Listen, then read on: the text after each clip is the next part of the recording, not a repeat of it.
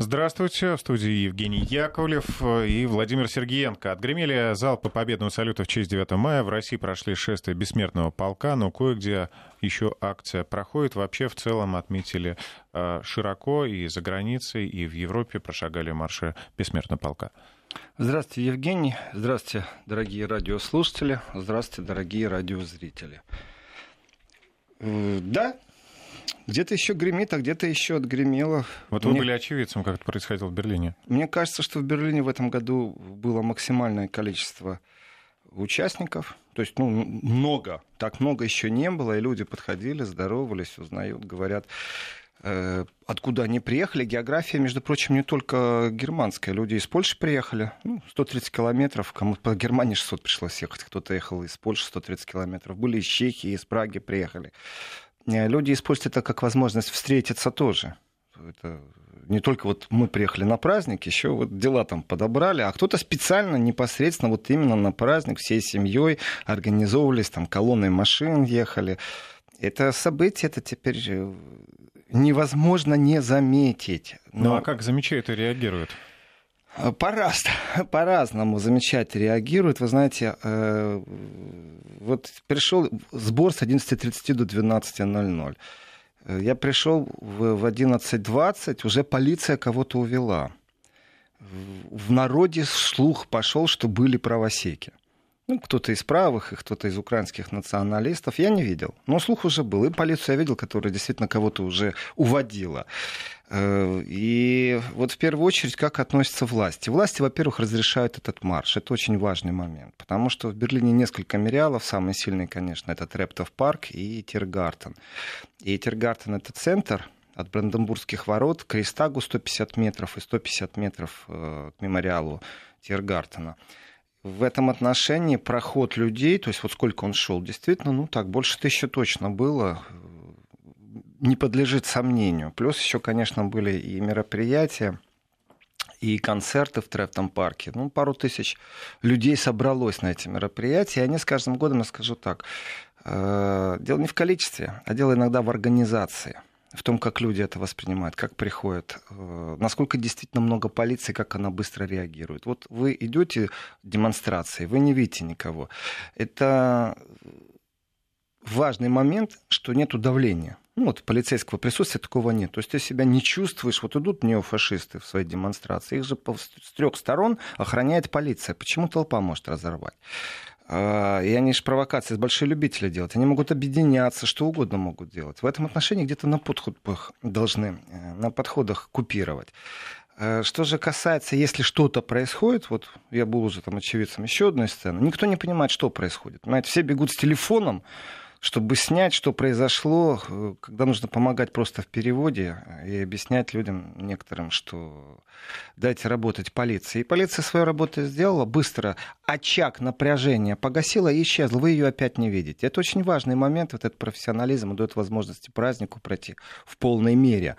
И э, количество людей оно еще важно тем, символика и прочее. Ведь э, многим же не нравятся знамена Советского Союза, на которых серп и молот, знамя СССР. То есть даже если это исторический контекст, мне приходило много сообщений, каждое проверить не можешь, 9 мая уж точно не проверишь, что в некоторых городах даже Германии было запрещено даже артистам, которые были зарегистрированы как артисты, которые будут на сцене проводить э, какое-то мероприятие или там отрывок литературно читать или петь, запретили советскую символику. Я ответил, что я не очень верю, если да, подавайте в суд, потому что поможем, выиграем.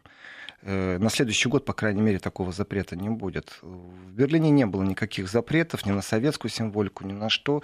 Настроение праздничное. И так как это Бранденбургские ворота, это сердце Берлина, огромное количество туристов, стоит и спрашивает, а что это такое? Они не знают. Особое впечатление на меня произвел э, репортаж, который делали Russia Today на английском языке. Они действительно самые активные, мне кажется, сегодня в Европе. Успевают везде. И э, вот на английском языке идет репортаж, такое ощущение, что проход, гол, сейчас будет удар. Нет, мы собрались, мы пошли не, без этажа абсолютно спокойно. Пару знамен было растянутых, люди в пилотках были с цветами. Э, и что касается прессы и прочего, организаторам дали всего лишь час на проведение мероприятия. То есть это улицу перекрывает полиция, чтобы был разрешен проход.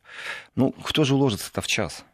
Вот в этом отношении не могу сказать, сколько людей было, потому что после часа все еще поток шел и шел и ну, шел. То есть явно такое число не рассчитывали. Ну, больше тысяч был. Больше разрешенного. В этом отношении есть определенные правила. Если э, есть несоответствие между количеством заявленных, ведь ничего стыдно заявить больше. Просто полиция должна больше тогда э, предоставить сил в случае чего и быть готовым оказывать, опять же, скорой помощи, проезды. Все эти вещи учитываются городскими властями при разрешении любого мероприятия демонстрационного плана. Если демонстрация идет, в данном случае это бессмертный полк, квалифицировано как демонстрация, и если происходит нарушение, ну, вот, грубо говоря, зарегистрировали 500 человек, а пришло 3000. Полиция говорит, мы не выделили достаточно спецсредств, поэтому мы не готовы, мы закрываем. Это такой нюанс, вы знаете, и потом технически можно использовать в пропагандных целях, и говорят, ай, нам опять перекрыли кислород. Да нет, это это организаторы сделали ошибку, типичную организаторскую. В данном случае все прошло идеально. Что касается берлинские новости, берлинские газеты, даже те, которые федерального плана опубликовали, в новостях очень коротко сообщили. Туристы постоянно спрашивали, а что вообще происходит? И мы объясняли, что вот мы празднуем наш День Победы. Вот вы можете праздновать окончание э, Второй мировой войны, а у нас вот есть наш праздник День Победы. Э, сразу все понимали. Я был с немецкими друзьями и немецкие друзья свою солидарность высказывают. И опять же, очень такие интересные дискуссии. Вы знаете, когда плечом к плечу стоишь и идешь, и поют Катюшу, и смуглянку поют. Вот время от времени народ кричит «Ура!», э, и немцы кричат вместе с нами «Ура!». Вот этих немцев обвинить в том, что им кто-то промыл мозг, и они под пропагандой кремлевской, это бесполезно, они читают только немецкие газеты.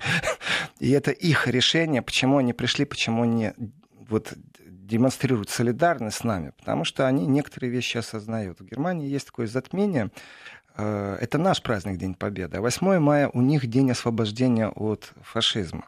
И вот там разговоры именно в антифашистских движениях о том, что с благодарностью нужно относиться к Советскому Союзу, а уж потом все остальное, там, союзнички, в смысле, в исторических кадрах все есть, кто подписывал капитуляцию, это все было. Каждый раз разговор о том, почему подписывали ночью, почему 8 и 9 мая разница.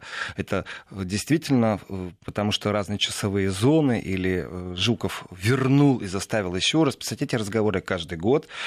Э, и немецкая солидарность, она не только из антифы выходит. Ну, антифа — это сокращенно называемое антифашистское движение. Она исходит из, знаете, из сегодняшней атмосферы. Что же касается э, не немцев, э, которые тоже присутствовали. Вы знаете, четко выражено были еврейские общины, израильские представители. Вот, вот здесь вот мы вместе против фашизма. Что касается же политических движений, я это говорил в преддверии праздника, а сейчас вот теперь могу уже точно говорить по фактам. Все очень просто. Подходим к мемориалу и смотрим, от чего имени лежат венки, какие ленты там. Когда лента от посольства Российской Федерации, когда лента от дружбы, от общества дружбы российско-германской, когда вот, вот такие вот ленты, то это вписывается все. А где ленты от партий там действующих? И вот здесь вот нюансы и моменты сразу понимаешь, не надо видеть, не надо газеты читать. По венкам смотришь, какие присутствовали НКО, э, и ну, целый день люди шли, а вот венки, которые стоят, люди ходят, и тоже, это не только я хожу и рассматриваю ленты, кто пришел, кто поклонился, кто почтил память. И сразу понимаешь, действительно, не на вывеску, э, не, не, не, для, не под камеру, не для СМИ, а от себя, кто пришел. Я сейчас говорю об, органи... об юридических лицах. Не, потому что ну, не, в физических лицах это нескончаемый поток граждан, был. Конечно. А вот э, НКО, которые приходили, это из года в год тоже понятно, кто приходит. И в этом отношении, конечно, все еще нету партийных возложений. Вот действующая троица, вот по три партии в Германии, коалиция правительственная. Э, и смотришь, есть ли там венок от МИДа. Ну, вот в таком духе. Сразу все понятно. Из года в год меняются. Ну, понятно, наши венки, они остаются. Ну, посольские, вот все страны СССР, это процесс. Даже несмотря на то, что э, практически, считайте, давай у нас политически нету единого пространства с Украиной дружеского, э, но венок от украинского посольства есть. Да, они вместе не приходят, но они его кладут и цветы возлагают они приходят позже, то есть не единой группой дипломатского корпуса. И в этом отношении тоже вот показатель, но тем не менее они приходят э, к памятнику, возлагают цветы. В этом отношении еще что можно сказать по поводу празднования? Э, байкеров же не пускают Ну, поляки пробуют им все время козни строить каждый год. И вот ну, насколько ну, они... Кому-то удается прорваться. Кому-то, кому удается, да. кто-то хотел в последний момент, сел, решил по самой короткой дороге проехать, и здесь Польша, конечно же, имеет э, свое видение, как она должна к этому относиться. Кто-то ехал через э, Чехию, Словакию, кто-то северным путем через паром. Э, проехались по Берлину, порычали, сделали пробег. Молодцы ребята. В этом отношении тоже, ну, по поездку и групповые поездки, они что же специфические, по закону нужно подавать заранее, если колонна едет. Потому что если нет колонны, ну, пожалуйста, свободный проход. Если колонна, специфика жанра существует. В принципе, могут дать и сопровождение. И здесь очень важный момент, чтобы дали эскорт, чтобы город притормозили, чтобы, ну, проехали с колонной. В этом отношении местные байкеры немецкие помогают российским байкерам. Поляки, как всегда, строят козни, не пускают на границе или задерживают очень долго. И в общем, сценарий повторился прошлогодний. Но в СМИ про байкеров, о том, что кто-то где-то их не пустил или кто-то им козни строит, вообще ноль информации. Это, получается, мы знаем, а они сделали вид, что ничего и не было. Даже попытки проехать через Польшу даже нету. А поляки тоже очень специфически реагируют на запросы, вопросы, почему вы так поступаете. Они говорят, что у них в этот момент тоже своих много мероприятий байкерских, и что у них байкеры имеют тоже политическую окраску определенную, патриотическую, и что они хотели бы избежать эксцессов. То есть, если бы на неделю раньше проехали, нет вопросов. На неделю позже нет вопросов. А вот сейчас у нас тоже мероприятие, и, конечно же, наши польские байкеры имеют приоритет. А я вот весь такой верующий в то, что мне лапшу на уши вешают. Э, и я понимаю, что нет официального приказа, этого я понимаю. Ну, значит, есть как-то по-другому они работают. Но, тем не менее, факты того, что людей не пропустили через Польшу, опять в этом году есть однозначно. Но, тем не менее, добрались проехались, порычали. Это завораживающие вещи. Вы знаете, когда город перекрывается. Одно дело, если город перекрылся, все ждали Помпео, и он за час там отменил свой приезд, в принципе, нанеся такую сильную политическую пощечину. Войны же нету. Меркель и всему аппарату Меркель и сняли эскорт. И совсем другое дело, когда вот нету такого эскорта пустышечного по городу, а вот специфический маршрут по центру, проехались байкеры, и ты понимаешь, о чем речь. Они понимают, о чем речь. Они так еще подрывкивают, и вот, э, заставляя на холостых мотор реветь, и это привлекает внимание. Вот здесь очень важный момент привлечения внимания. Ведь идет действительно перепись истории вообще без разговора. Э, вот сколько раз вспоминали по поводу новой польской истории Второй мировой войны. Э, как делает государство, в том числе и Польша? Вводит закон. Если я сейчас в эфире начну рассуждать на тему э, того, имеют ли поляки к Холокосту какое-то отношение или нет, как бы я толерантно и нейтрально не пробовал говорить, они имеют право эту тему рассмотреть у себя в суде, сделать меня невизным в Польшу. Имеют право, почему нет? У них по закону так. Может быть, въездной, но может быть штраф какой-то. Я не знаю, но я знаю, что есть опасность того, что если я начну рассуждать, и это им не понравится, потому что будет идти в разрез с официальной повесткой по закону, я должен считаться с последствиями. Я же не могу знать все законы на этой планете. Про Польшу знаю транзитная для меня страна. Ну, правда, я, как правило, по воздуху через нее. Но, тем не менее, бывают и конгрессы, в которые приезжаешь, и на которые приезжаешь. Э, что же касается... Про Украину вообще молчим. Чехия тоже иногда сюрпризы подбрасывает. И в этом отношении перепись истории, вот здесь максимальное привлечение, я бы так сказал, для меня важно было бы. Вот мы как можем, мы это делаем куча мероприятий, которые есть, которые посвящены. Ну, давайте так, выпустить еще раз историческую книгу, э, там, «Сталинградская битва», «Ракурс из Германии». Тоже такой, знаете, шаг. И ракурс из Германии для них это история страницы э, заключается в практически самой сильной травме э, германского третьерейховского утверждения о сверхчеловеке. Именно в Сталинграде они поняли, что они не сверхлюди. Именно в Сталинграде они поняли, что они в животных могут превратиться. И именно в Сталинграде они поняли, это я сейчас говорю о немецком внутреннем взгляде на определенные процессы исторические, что не надо никуда ссылаться со своей армией. До этого это же армия победителей, легко все и прохо, просто, и фотографии такие, как на открытках, знаете, бравые немецкие офицеры, бравые немецкие солдаты. И переосмысление, вот выпустили книгу, ну ты же каждый год ее не будешь перевыпускать. фотокнига с воспоминаниями очевидцев. Немецкий взгляд, ракурс. Для немецкой аудитории очень болезненно, кстати. Читать, какие они были, не люди. А, но ведь еще раз представлять, еще раз представлять Но, к сожалению, ты не будешь. война была долгая, и фактов таких... Ну, много. Э, и много, вот как много, раз... много разных книг выпустить на разные... Ну, или обновление, как правило, происходит. И третий раз люди тоже не придут на одно и то же. То есть нужно идти как-то вот против мейнстрима, который в Германии уж точно не хочет говорить о том, какие они были. Они хотят говорить о том, какие они сегодня крутые. В этом отношении очень показательно, что свободные демократы 8 мая э, решили провести заседание именно 8 мая по Донбассу и Луганску. Потрясающе выбрана дата, я считаю, в кавычках слово потрясающе. Это нужно было додуматься. При этом порассуждать о том, что нужно делать э, на Донбассе, на Луганщине, как мир в Европе. За красивыми словами существует еще и протокольная часть, что они предлагали. Я честно скажу, у меня друзья пошли туда, они не выдержали, потому что было очень много политических мероприятий 8 числа, не разорвешься.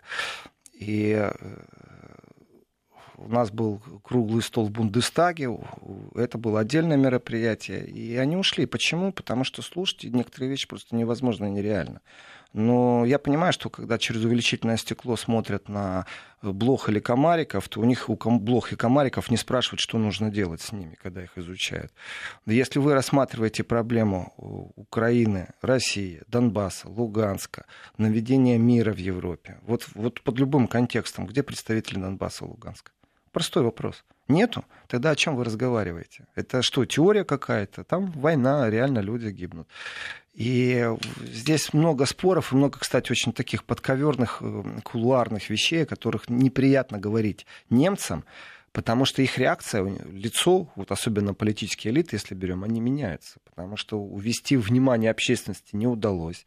Ни одного слова критики там, Порошенко не было. Э, отчет есть с их предложениями по пунктам, что они предложили. Конечно, это тоже впечатляет. Э, либо наивность, либо глупость. Эм, что еще можно сказать? Сейчас я уйду от темы бессмертного полка и празднования, потому что надо политические события тоже Будем происходят, есть, дальше, есть своя конечно. повестка. И в этом отношении, э, я так скажу, в принципе, люди, которые чтобы подвести такой справедливый, честный итог, как был бессмертный полк э, непосредственно в Берлине. Э, люди э, были объединены больше памятью, и география этих людей это действительно весь бывший Советский Союз. Вот без разницы, Украина, Беларусь, Россия, Казахстан. И в этом отношении это радует. Вот есть пункт, в котором можно находить общую ценность, и повестка из нее прям сегодняшняя спекулятивная не выпрыгивает. Вот есть общая память, общая ценность, и понятно, что а, трогательность момента, то есть люди идут, по День Победы, а многие со слезами поют. Вот, вот она общая ценность. Вот здесь не надо лишних слов комментировать как-то. И спасибо организаторам, и спасибо в том числе э, тем немецким властям, по крайней мере, в Берлине, которые ну, полностью содействовали и никаких козней не сделали. Это замечательно. Потому что как в будущем будет, я не знаю, судя по тем смс, которым получал. Давайте перейду теперь, у нас еще 4 минуты до новостей, перейду поподробнее к замечательной повестке свободных демократов. Это, объясню, кто это такие. Председатель у них Кристиан э, Линднер. Свободные демократы вообще специфическая партия, это либералы, они себя называют, и за ними закреплен этот э, язык либеральный. Еще такой маленький нюанс. У них официальный логотип и лейбл это желтое поле, на нем синими буквами написано ФДП латынью. И уже потом внизу подпись либералы. ФДП это свободные демократы. И вот свободная демократическая партия, вы знаете, она в принципе не вошла в правительство, когда у Меркель был кризис, хотя вела переговоры. Не вошла почему? Потому что не продалась. А, в, отличие от э, социальной партии демократов, от СПД, которые сегодня в кабинете присутствуют. Почему не продалась? Это те кричали, что мы готовы вот э, только в оппозицию, только в оппозицию. Ага, как только предложили кресло министра, сразу вернулись. Больше не кричали, что в оппозицию. Как раз э, свободные демократы не сдались, они отстаивали свои позиции, позиции своих избирателей, и их избиратель в основном это средний предприниматель это даже часть Берлина, вот можно посмотреть, где и какие выборы происходят, кто где побеждает, там окраина левые, окраина правые. Вот есть всегда центр, который связан с промышленниками, с бизнесменами, ну, деловой центр Берлина, скажем так. Традиционно побеждают свободные демократы. Они там набирают только голоса. Нигде в другой точке Берлина они не проходят, а там набирают. И вот свободные э, демократы решили собраться и поговорить о краеугольном камне, притом с точки зрения как можно гарантировать стабильность а, в Европе, в европейской системе безопасности. То есть не просто Украина ради Украины, а все-таки это краеугольный камень. То есть влияние ситуации на Донбассе в том числе. Абсолютно, и... да. И в этом отношении, э, давайте так, тупик он и есть тупик. И выходы из тубика, вот с одной стороны, нужно их похвалить. Ну, молодцы хоть как-то, ну, как смогли, в своем мировоззрении, э, со своим подходом. По крайней мере, они говорят на эту тему. Ну, в принципе, некоторые предложения достаточно здравые. Дополнить э, Минские соглашения э, конкретными сроками и расставить приоритеты, что должно происходить в первую очередь? Ну, э, я в данном случае не могу быть полностью объективным, у меня включаются некоторые эмоции, потому что э, осознавая, например, роль Германии во всех процессах, в том числе и в Майдане, как это происходило, непосредственно роль Меркель, э, о том, как Германия закрывает глаза, когда ей известны коррупционные схемы, то есть все поведение Германии, Германия не, не выглядит как держава, заинтересованная в стабилизации Э, ситуации. То, ну как и Германия... свободные демократы тоже не вся Германия. Они, к сожалению, оппозиция. Вот я бы, может быть, нашел в себе силы приветствовать, ну, вот глупости, не глупости, реальные, нереальные предложения. Это оппозиция. Дату вызвали, конечно, не 8 мая, очень специфическую. Э, в этом контексте Э, почему еще эмоции включаются? Не, не только потому, что не было представителей Донбасса на конференции. Ну, при, пригласите, найдите нейтральных. Вы что, боитесь, что вас потом на Украину не пустят или что? Ну, почему у вас такой страх непосредственно работать не через сказочников, тех, кто пересказывает, а то приезжают украинские делегаты, и они рассказывают, как там плохо на Донбассе, ну, с их точки зрения, не из реальности жизни. Вот почему такой страх? Почему нужно работать через сказочников каких-то? Э, в этом отношении поподробнее уже. Ну, может, они сами находятся под каким-то таким э, пропагандистским каким-то давлением и себе неправильную картину выстроили. Вернемся после выпуска новостей. Возвращаемся в студию с Владимиром Сергеенко и вновь к предложениям э, Свободной демократической партии Германии, которая представила свое видение о том, как нужно придать новый импульс урегулированию в Донбассе. А, ну, были, давайте были попробуем разобрать. Да, да? Чувство, чувство противоречивое, амбивалентное у меня чувство ко всему этому. Почему? Потому что, э, знаете, амбивалентное понятие это наличие одновременно двух противоположных чувств, двух разных чувств к ситуации, к объекту. И в этом отношении, с одной стороны, у меня радость. Ну, хоть кто-то говорит. С другой стороны, если рассматривать по существу, как это сделано, да как всегда. Единственная вот загадка, почему это нужно было делать 8 мая. Э, значит, э, что предлагают делать свободные демократы? Точнее, что они предложили 8 мая. Они, что это же доклад, научный подход, политики. Значит, они предлагают некоторые вещи. Например, вот представьте себе, в Донбассе полиция из Евросоюза. Не ООН, а из Евросоюза. Там даже, по-моему, не конкретно из Германии предлагают. Ну, молодцы. Они, правда, не в правительстве. Важно их желание сдвинуть что-то с мертвой точки. Вот это желание важно. На этом желании можно выстраивать уже хоть что-то.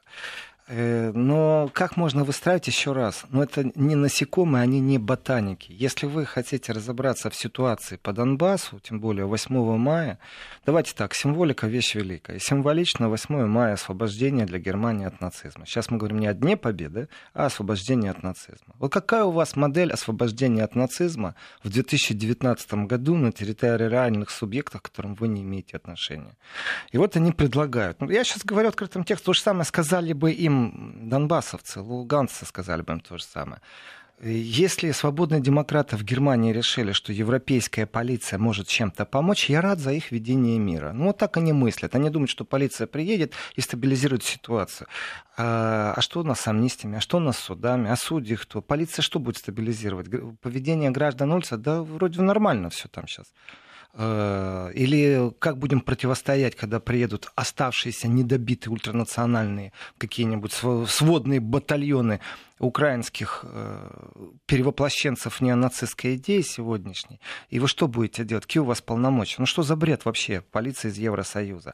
И, и до полиции вообще-то разоружать людей надо. Притом так разоружать, чтобы они знали, что им не грозит ничего что с ними не будет расправы, как 2 мая в Одессе, с теми, кто иное мнение высказывает. В этом отношении где гарантия? И вот здесь как-то они пропустили этот момент по поводу амнистии, по поводу судов. Э, что еще они предлагают? В этот знаете, с одной стороны, логика какая-то в этом есть. Э, что говорить нужно, молчать нельзя. Вот э, предложение аналитики, есть такой фонд «Наука и политика», и этот Берлинский фонд занимается, в принципе, наукой и политикой. И вот они расходятся во мнении со свободными демократами. Вот один из вопросов.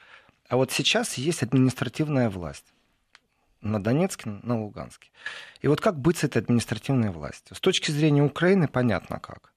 С точки зрения Уголовного кодекса, действующего на Украине, понятно как. А вот как Европа, что она предлагает?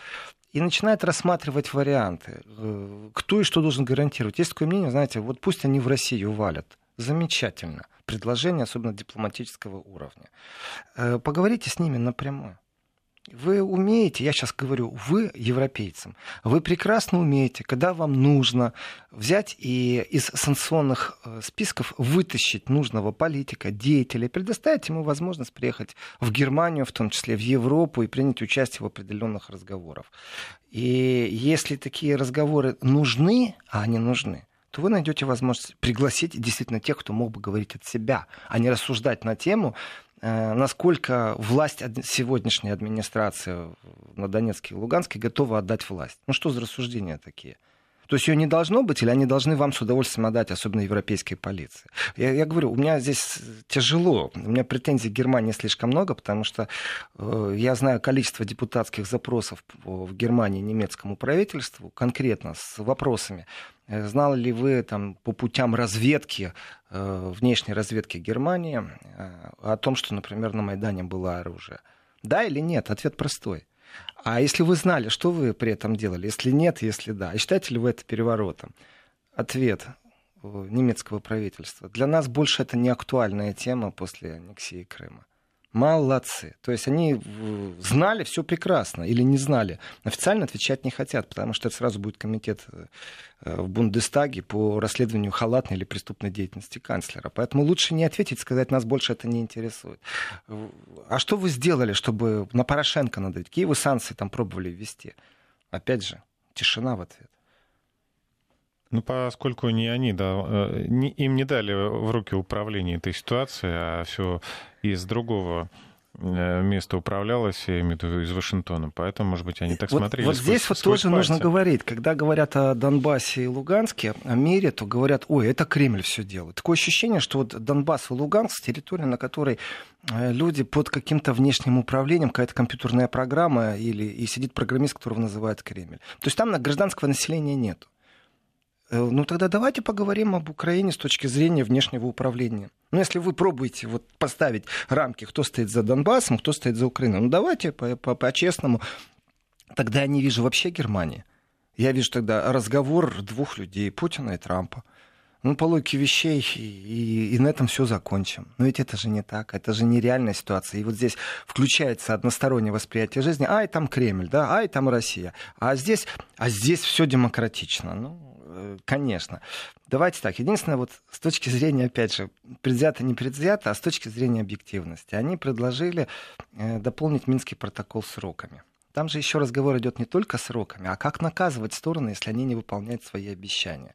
И вот здесь у меня очень интересный момент. Ну, как Россию наказать они могут, я не знаю, честное слово. Как свободные демократы Россия вообще не могут наказать вообще кого-то. Да, поэтому... Эм, но Сроки взять... должны ставиться четко Киеву, например. Ну и хорошо Донецку, Луганску. Вот, Но так, если... абсолютно правильно, Евгений. Сроки должны ставиться Донецку, Луганску, в том числе. Почему нет? Это будет честный, откровенный разговор. И, и Киеву.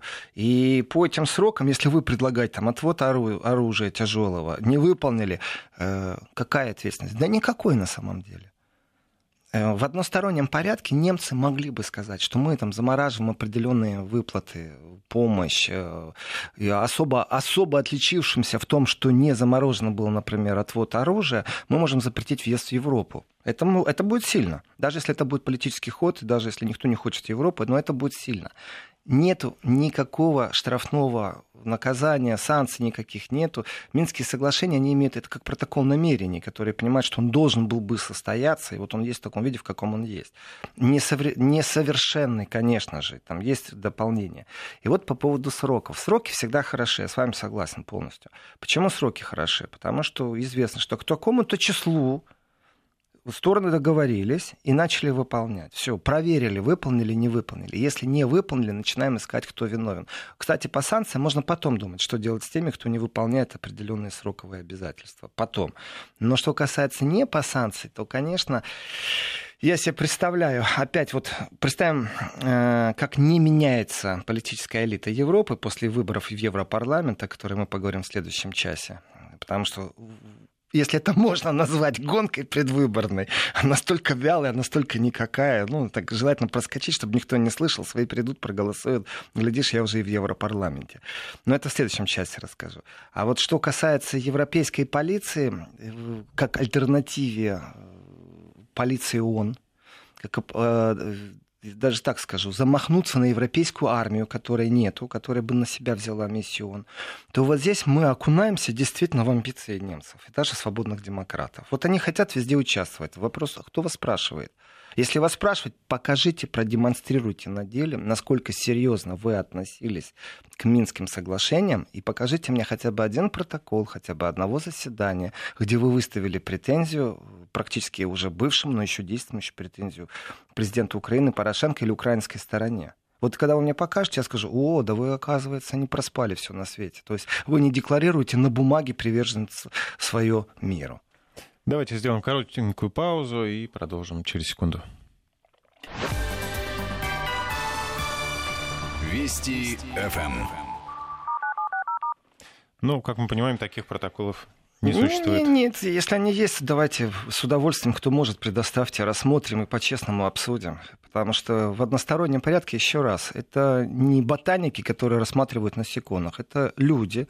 И без этих людей пробовать вести какие-то рассуждения, они являются именно вот э, э, не научно-политическими, а политически спекуляционными, потому что ведут никуда. Еще раз, вот здесь еще раз я настаиваю на своем амбивалентном восприятии ситуации. Я абсолютно критикую свободных демократов за то, что они не пригласили никого э, из Донбасса и Луганска, за то, что они это сделали 8 мая. Абсолютно. Вот им надо было в этот день, 8 мая, если вы уже приглашаете, представителей при, пригласить. Пусть всех сторон. Не сделали. А если и сделали, то не слышно и не видно об этом. И теперь о положительной стороне. То есть вот у меня есть отрицательное восприятие, есть положительное в моей амбивалентности. Положительная сторона, что хоть кто-то говорит о том, что Минские соглашения нужно как-то активировать, и для этого нужно что-то предпринять. И вот здесь любой инициативе нужно радоваться, потому что в, в лице тех же свободных демократов буквально в следующих выборах там, их представитель, а они все время об этом говорят, что у них было очень много глав Министерства иностранных дел из их партии. И это вполне возможно. И это могло бы произойти, если бы Меркель с ними договорилась в прошлом сезоне, осенью. И здесь что здраво? Вот здраво, например, кроме самого требования активировать Минские соглашения, это, например, расставка, расстановка приоритетов по Минским соглашениям. Каждый пункт является по себе важным. Э, какой из них важнее? Вот ввести какую-то системную логику в системном подходе, это очень просто. Мы вводим приоритетность. Вторым шагом, конечно, мы вводим сроки. Вот тогда-то, тогда-то отвели тяжелое вооружение до такого-то времени. Нет, начинаем, значит, э, вводить те же политические санкции. Или, по крайней мере, вызывать на ковер и спрашивать, почему вы этого не сделали. Но Киев всегда будет отвечать, мы этого не сделали, потому что этого не сделали они. Э, ну, ведь можно там и мониторинг. Один ответ. Мониторинг, знаете, такая вещь нейтральная, с одной стороны, и как бы пропаганда там не пробовала этот мониторинг затмить. Заходишь, смотришь на БСЕ, количество снарядов прилетевших. Конечно, если в географии не понимаешь, перед тобой карта ландшафта не лежит, ты не понимаешь, где запад, восток, какая точка, куда пролетела. Но кому надо, тот разбирается и понимает, э, кто кого обстреливает и как это происходит. Значит, второе, это после приоритета ввести, конечно же, по последствия за бездеятельность. Вот здесь, я честно, я бы руки почесал и сказал, ребятки, я только за. Давайте действительно ведем ответственность за бездеятельность. Конечно, не надо вводить там расстрел или суд в Гааге с пожизненным заключением. Э, давайте просто тех людей, которые ответственны за выполнение и не выполнены, например, с одной стороны назначили военного, с другого представителя, чтобы это было вот именно уже в ведомости военных, не выполнил, то есть, чтобы этот приказ был не со стороны главнокомандующего Украины, например, а вообще по факту. Договорились, сделали протокольно. Главнокомандующий не ответил. Вот как вы будете наказывать главнокомандующего Украины? Я только за. Если вы хотите за бездеятельность э, и за последствия этой бездеятельности ввести в Европе какие-то санкции, вот три руки будет, я тремя руками буду за. Только мне интересно, если это не пустые слова, что вы реально можете сделать? Вот действительно. Главнокомандующий Украины это президент. И как он будет э, наказан в случае невыполнения тех согласий, соглашений, которые вы придумаете. Значит, э, дальше жвачку я знаю, вот это вот момент установления контроля ООН над российской и украинской границей. Молодцы немцы. Молодцы. То есть войска ООН ведут. А дальше, я вам скажу, что будет, Евгений. А дальше мы услышим полностью всю европейскую программу, поддержанную, между прочим, и заокеанскими страстями, без этого как, э, о демократизации общества, и самое главное, ставлю троеточие, включаю барабанную дробь и говорю о суверенном выборе на оборону. Э, придут ООНовские наблюдатели на границу России и Украины, сделают все, что он предписал, хорошо или плохо – а после ООНовских наблюдателей придут какие-нибудь европейские наблюдатели. А после европейских наблюдателей останутся какие-нибудь советники, которые и так в большом количестве присутствуют на Украине. Я сейчас о натовских советниках, а также непосредственно без натовской миссии, без натовской миссии советников из Канады, из США, которые непосредственно занимаются обучением, э, при том обучением и того, как пропаганду строить. И вот после этого Украина примет суверенное э, значит, э, право, применит свое и скажет, мы не то, что там в НАТО мы, нас не принимают, понятное дело, по каким причинам, а вот ну, мы свою предоставим территорию, как страны Балтии, для танков «Леопардов-2» немецких. Вы это хотите сделать? То есть мы настолько примитивны, что мы, когда ваши рассуждения там, о том, что вы предлагаете, вы же предлагаете красивые вещи, пафосные. Войска ООН на границе, значит, ответственность э, за невыполнение и за бездеятельность Минских соглашений потрясающая фанфарство, пустозвонство, не больше и не меньше. Нету ни инструментов давления, нету и невозможных сегодня придумать. Второе. А давайте поговорим о стратегическом развитии вообще взаимоотношений и безопасности не только в Европе, а на планете. Я вам скажу, что, уважаемые господа немцы, представители свободной э, партии Демократической и Федеративной Республики Германии, э, вот параллельно с этим начните сразу же процесс. Если вы такие активные, и даже в том неправильном формате 8 мая, в котором вы проводили этот разговор, спасибо вам за него, э, начните сразу разговор э, запрет размещения ядерного оружия США на территории Федеративной Республики Германии. Ну так, просто. Второе. Неучастие немцев э, и неподход немецкого вооружения, например, ну, в 300-километровой зоне от границы с Россией – это же у вас танки сегодня стоят на расстоянии марш-броска к России, к городу Санкт-Петербург.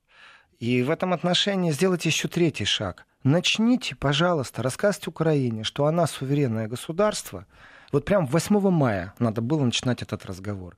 И что Украина не должна свою территорию, как вы, предоставлять американскому ядерному оружию. Вот тогда вы договоритесь, я вас на руках буду носить. Я буду везде лоббировать ваши интересы. Я не буду называть вас э, пустозвонами.